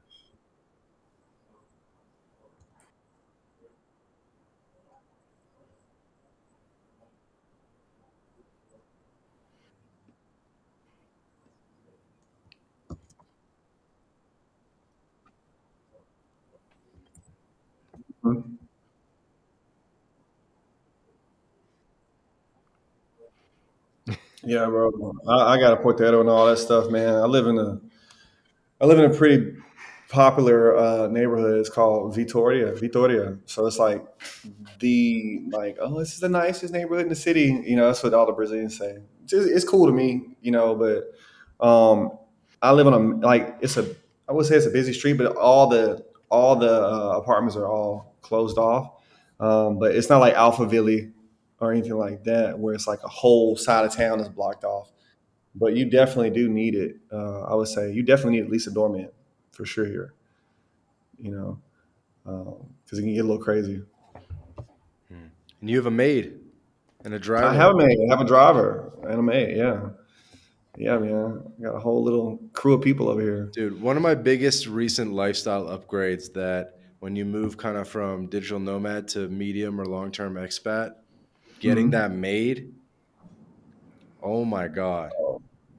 It's love, bro. It's so it's so awesome, man. Like my maid, she wasn't here today. And it's like the first time she hadn't been here like during the week in a long time. And I was like, damn, I kind of miss it. Cause like I'm just used to having somebody in the house, cooking breakfast, cooking lunch, and you know, making my bed and you know, all that stuff. But it's just like mm-hmm. it's kind of like the thing you do here, like because for those of y'all who don't live here, like it's a there's so much more service based uh, jobs here, and so like having a maid is just like par for the course, you know. And so the Brazilians are the ones who got me into it. You know, getting a maid. You're like, yo, you need a maid. I'm like, what? It's very common. That's a that's a thing. Like if you're a middle class, like upper middle class in Brazil, you you have someone coming over to clean at least like once or twice a week. It's not a like I'm I'm part of the elite. It's no like people have maids. well, the, all the apartments yeah. even have like maids' rooms like built into them mm-hmm. too, like in the back. maids' bathrooms. Yeah, yeah, like yeah, entire like little like like suite just for the for the mm-hmm. live-in maid. Yeah, like a lot of the like kitnets and flats that Drez talked about earlier will come with maid service as part of like the condominium fee. Where they'll just come and clean every day, like it's a hotel. Like you can sometimes they'll put a little thing on the door of the hotel and they'll clean every day if you want them to. Mm-hmm. It's nice. Wake up no, every it's, day. It's my coffee's there, made. I'm not like fiddling with the thing. It's great. Does that produce like a lack of just general like life skills and responsibility among like Brazilian like upper class, upper middle like like you don't know how to wash your own clothes, like you don't know how to cook, you don't know how to clean anything, like you you, you like you don't even know how to like leave the toilet seat up or down or whatever. Like, like does it does it I don't I mean does that if you guys notice any of that? Like does that sort of is there like a lack of some of these kind of basic like life skills just because like people are just used to having maids do all that stuff for them? Well, I'll I'll, I'll speak as a as a housekeeper employer. Um, personally attacked. first. Um, yeah, I don't know how my I'm an American. I don't know how my my washing machine works. I'm gonna be real with you. Uh, I bought my washing machine, and then my housekeeper started working immediately after that. So like, I don't know how that works. Um, but it's all because it's in important. but that's in the U.S. too. Number two, here, uh, at least here in Bahia, like these guys ain't messing around with these women. So like the women take care of these guys pretty well. I'm not talking about housekeeping, just in general. I'm not, I'm not talking about dating, but I know like all my guys that are, I'm friends with that are Brazilian, like 90% of those guys don't know how to cook anything, clean anything. You know, I don't know how they brush their teeth in the morning. You know, no offense. Yeah, but the guys aren't getting taken care of like not getting taken care of by their women like they are here you know. And so the guys in America just suffering through, but the guys here like they're like, yeah, my mom cooks everything, or my girlfriend, my wife, she makes everything for me. So yeah, I don't have to do that. So you know, that's part of it. I think. I think on the topic of not knowing how to do things, um, one thing that that shocked my my girlfriend and and also you know a couple of the people that come to Brazil, uh, it's that not everyone dances samba not everyone knows how to to play capoeira. Like a lot of these cultural uh, stereotypes that you have of brazil are it's it's a minority right of the of the population that can that can actually do these things like a lot of us appreciate like listening to samba or seeing a, a roda de capoeira but it's a much more specialized skill like if you learn how to dance samba that will be impressive at a party and it's not going to take much effort for you to learn to a level where you're already above you know, like uh, at least 80% of the population. Hey, everybody. Hey, everybody. Quick break from the podcast to tell you about Language Blend, the best new way to learn Spanish. Language Blend was co founded by Jake Nomada, friend of the podcast, decade of experience in Latin America. And Jake and his team, they put everything into this program that they wish they had in terms of how to level up quickly with your Spanish language skills. Because the faster that you can get conversationally fluent in Spanish, the better the experience that you're going to have in Latin America. So go to languageblend.com for more information. Mm-hmm. Right. Well, it's like mm-hmm. it's like assuming that all Canadians like you know know how to play ice hockey at like you know elite. And it's actually like well, yeah, don't they? Don't they? But I'm, I'm pretty good at like, hockey. I'm pretty good at hockey. but like, I mean, if you if you don't start out when you're like a little kid, like learning how to play, like like learning like ice skating is like the hardest freaking thing to learn like ever. It sucks because like mm-hmm. you fall down and it hurts, and you're like, this sucks. Whoever invented this sucks. Like you know, it's a terrible idea, and mm. you know, it's just. But it's like the amount of people who can actually do that well is like very small, even in a place like Canada. But I, mm. I, like what Francisco's point is really, which is that there's a lot of these little cool life skills that you can learn where you can invest maybe 50, 100 hours of your time just to get to like low level competency, like playing the guitar or samba or salsa dancing or something like that. And it really sets you apart in relative to the ROI. Like there's a high ROI relative to the time that you need to do it. And Brazil has some cool hobbies that don't exist in the rest of Latin America, which maybe you guys could speak to a bit more about. You know, capoeira, I've done a little bit of it as well. I love it. I think it's it's so cool. I'm not very good, but and even the like tiny bit I've done, like 10 classes, you know, one time I was in the nightclub in Portugal and these guys started doing capoeira in the nightclub and I was able to like go up and like fucking like they were just joking. They're, I was able to just like jump in and the the the what do you call it the hoda and the roda, um, yeah. I was able to jump in the roda for a second, be like, ah, yeah, what's up? You know, it's just like a joke, funny thing. You know, helps make friends. Mm-hmm. Yeah, I would say like for me, like I might be the.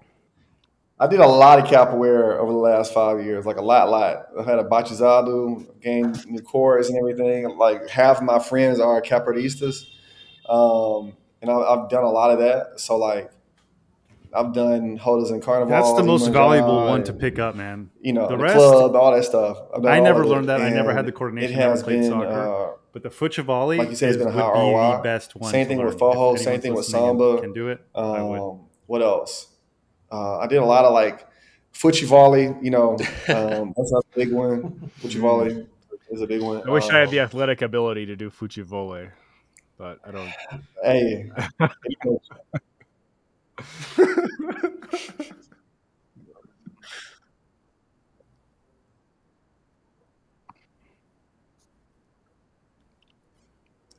I will disagree because I'll I'll stick to Stephen here on the on the capoeira side of things. I did it for one year and a half, two years, and I honestly believe it's one of the most complete physical activities that you can do in the sense that a lot of those movements require a lot of strength, like just you know pure strength.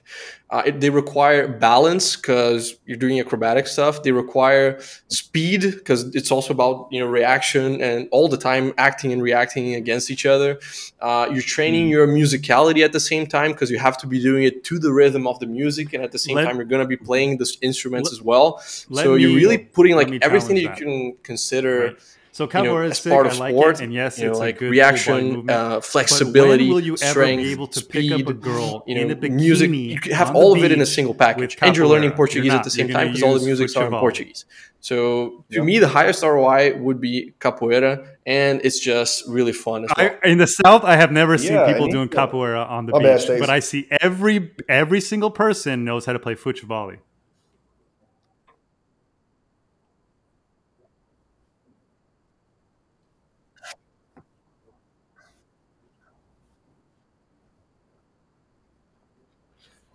Dude. Well, I, I, I, challenge you on that one. I challenge you on that as well. Like, mm, I I dance ho. I dance samba, I do jujitsu. Uh, I did capoeira. Thing, None of those skills translate if into real life. If you dance, except for fights. It. If you can do club, if you can do samba, at the bar, you don't have to say shit. You don't the have to do football. You don't have to do capoeira. You wait till the music starts playing. You you don't got to speak Portuguese, man, and that's it. You Who's got the, it. Who? You won. You won the game. You know.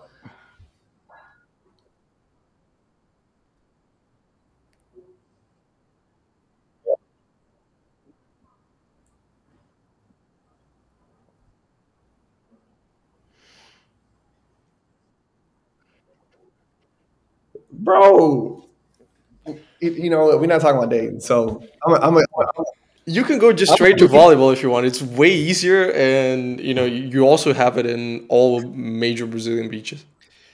Yeah. Can, can I can I ask a question as a, a, more of a Brazilian outsider? So when you think about samba and samba lessons or the skills involved, so there's the dancing, but then there's also the instruments and the guys that just do like jam sessions, and they have like the ukulele type thing. Was that cavaquinho?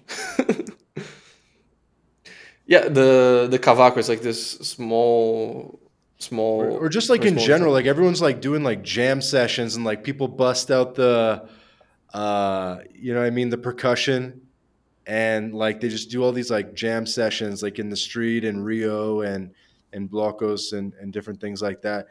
Is that a skill that you you know someone could get into? Is like if they're especially someone who's musically oriented to kind of maybe pick up some Brazilian instruments, maybe even just play the drums and jump in those jam sessions?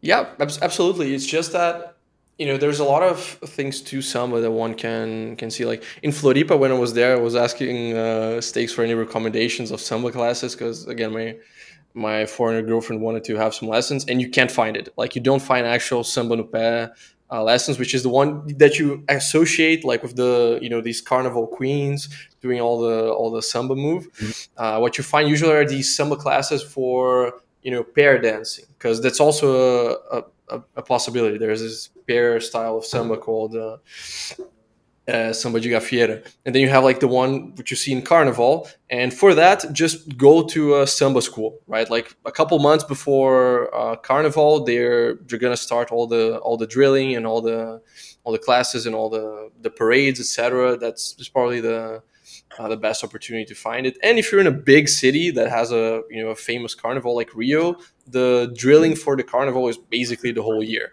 right? They they never yeah. take a break. Uh, whereas if you're in Florianopolis, it's going to be like, you know, oh, you have three months of the year where they actually care about that. Yeah. Hey guys, I'm gonna get out of here. All right, I got more to do.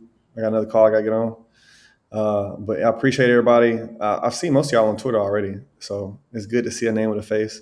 Uh, Francisco, muito prazer, viu? Um, everybody, uh, have a good night, and I will talk to y'all later. Thanks, Stephen. Yeah, man. All right, y'all. All right.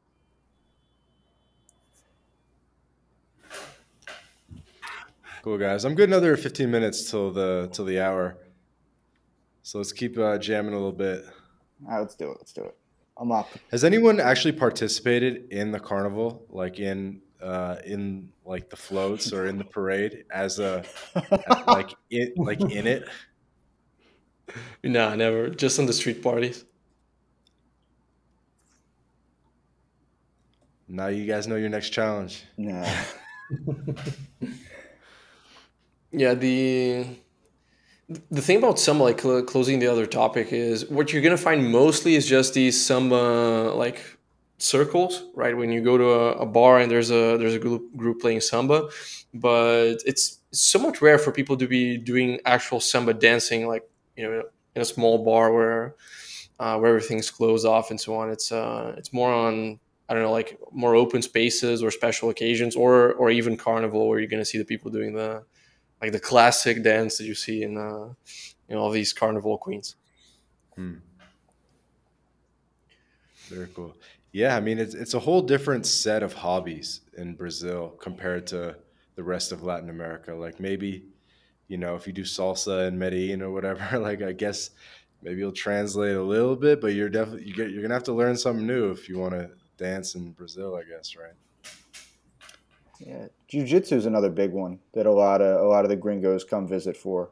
I know Stakes mentioned it too. Mm. I train in Sao Paulo at one of the, the bigger gyms, one of the more famous gyms, and there's always at least a couple gringos in there training. It's a bucket list type place, so mm. that's another hobby if, if, people are interested in train all over. I mean, it's is that a Gracie one or it's uh?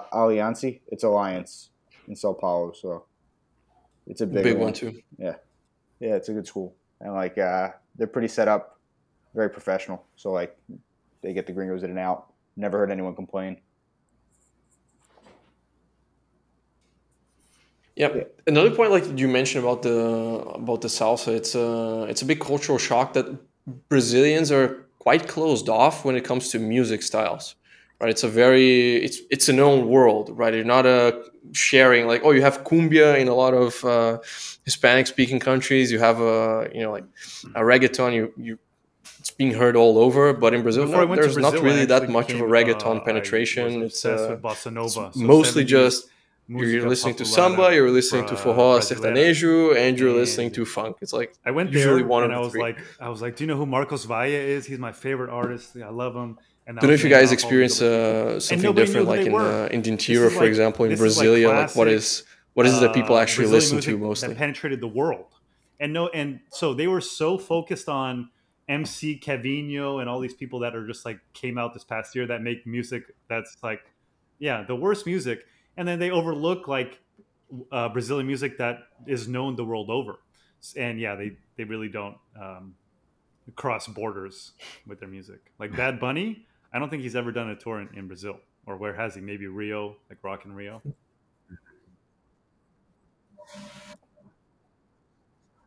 MC Pipoquinha.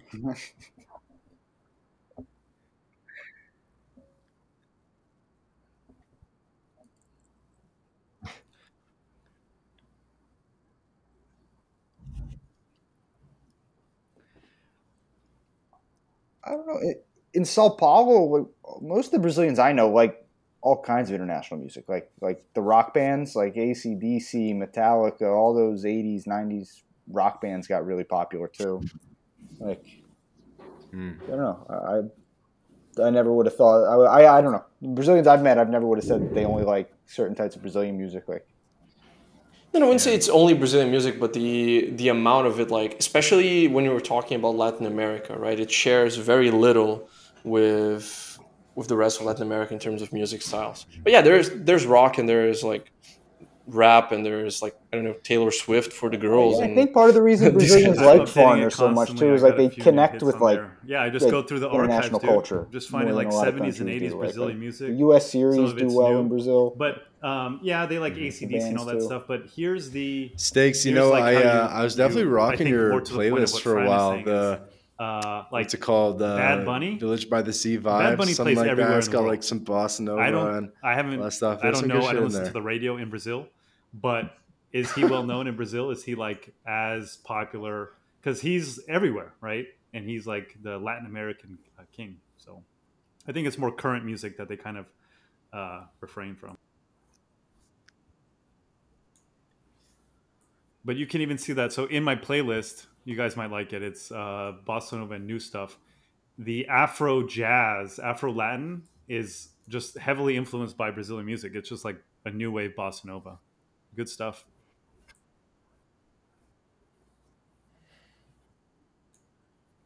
Yeah, I'll repost it. Hmm.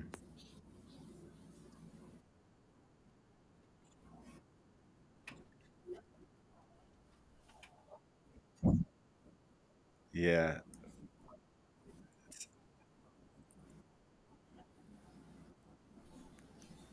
Is that on Dude, Spotify? It's, it's vibes. It's vibes.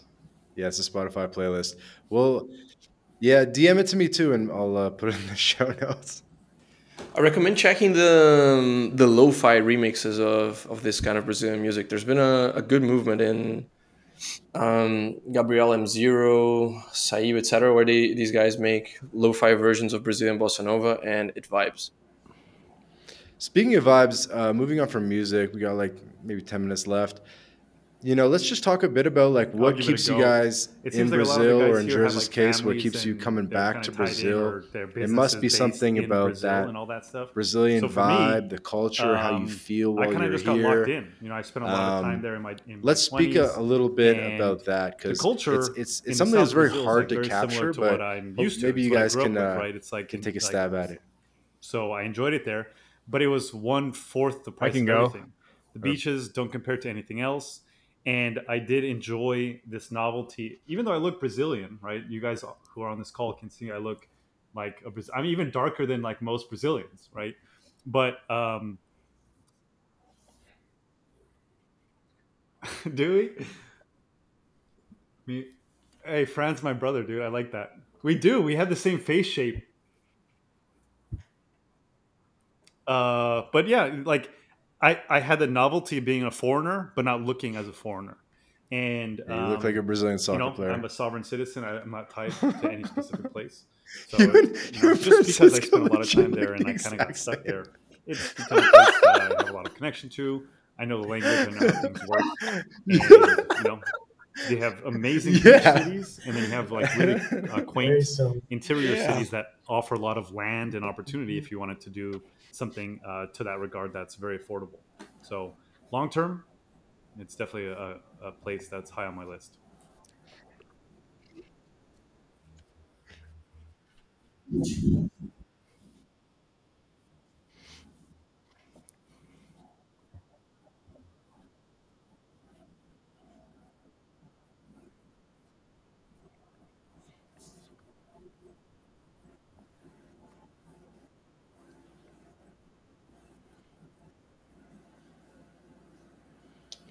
Yeah, I mean, I approach it from a very like utilitarian sort of mindset where, like, I just look at, you know, I've been here for about twelve months now consecutively, and I just look at like basically every area of my life is just like much better, from like my housing, you know, to like you know the amount of money I'm spending, to like the quality of food that I'm eating. Like I'm in the best shape physically that I've been in in probably like 20 years, just because I'm, you know, just just the gym culture and just being active and uh, you know, it, it's it's. I just feel like I'm I'm like much just better positioned here for success and just living like a like a quality life basically. And and I have my like my, my family ties here as well. So it's it's there's it's nice to have that. And like my son I have him in a school here so he's finally like learning Portuguese properly. Um you know so it's a good experience for him to be able to like have that you know dual citizenship and like really kind of you know learn the like the Brazilian side of his of his of his uh, of his you know kind of his heritage whatever and like learn the language and be able to connect with people here and stuff. So that's been a really valuable experience. I mean that's something i mean i grew up in like rural minnesota. Like i mean i didn't even like get on a plane until i was you know like 15 or something. Like like if i was like minneapolis that was like the big trip you know it's like oh my gosh I'm going to the big city you know? So like just having the ability to like give my like my son to grow up and experience new culture like this is pretty invaluable. I think. You can't really put a price on that. So I would say for me, um, I really, really like the culture, um, the people.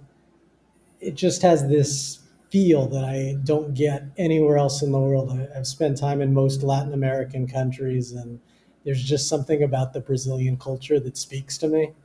Um, I love the food here. Um, I think also the country is just so diverse and has so much to offer. So, you know, between switching between these smaller uh, interior cities, the beautiful beaches, Sao Paulo, which is really a unique city, I think. I mean, on one hand, it's a concrete jungle, but it just has this energy, this excitement that uh, really no other city anywhere is exactly like Sao Paulo. Um, and then for me, you have Rio, which is just sort of like this perfect combination of everything. It's this international city. It has world class beaches and just unparalleled natural beauty. So uh, I, I tend to gravitate towards Rio here, just because for me that city's the perfect combination. Yeah, I, I take it pretty pragmatically, I guess. Like I travel a lot, and I stay like a month or two, like longer term, wherever I go. And I always think, oh, would I live here? And wherever I go, I always look back at Brazil and I go, that seems like a better option. You know, like like I have a really high quality life in Brazil. Like the culture's really engaging. Uh, there's opportunities. Like it's a huge economy.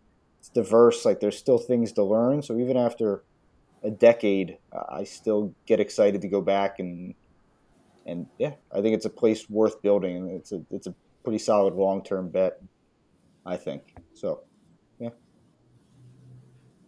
Yeah, I personally am not currently living in Brazil, but I always spend at least like four or five months of the year uh, back home, and you know, like when when I first emigrated, I had this. I think a lot of the Latin Americans that leave have this thing like, "Oh, I never want to come back." It's uh, you know, look at how everything is is safe in Europe and the public transportation, whatever.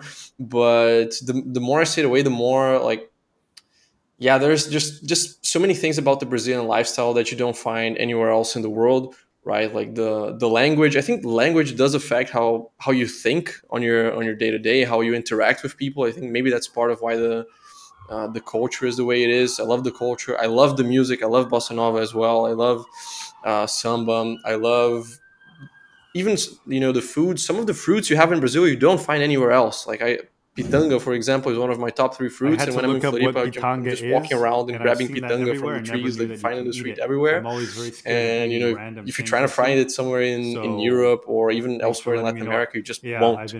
So there's That's like on the this combination of all these little things the that when you put like it everywhere. put it together, just make uh, make Brazil something unique. And I I want to be there, you know, like at least half of the year. Have you guys all been to the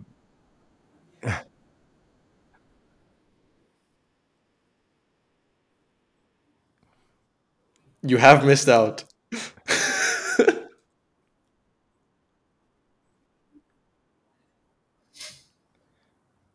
guys ever been to the to the the Mercadão in Sao Paulo, like that that municipal market where like those mm-hmm. those like fruit guys are like trying to like they're kind of like they're trying to like scam you basically, like they try to like hustle you. You know, they, they see you're a gringo and they're out they're giving you all these free fruit samples. Yeah, yeah, I've been there. And then and then they they're like, "Oh, you want to buy this pineapple? That'll be 800 reais." like I, go, like...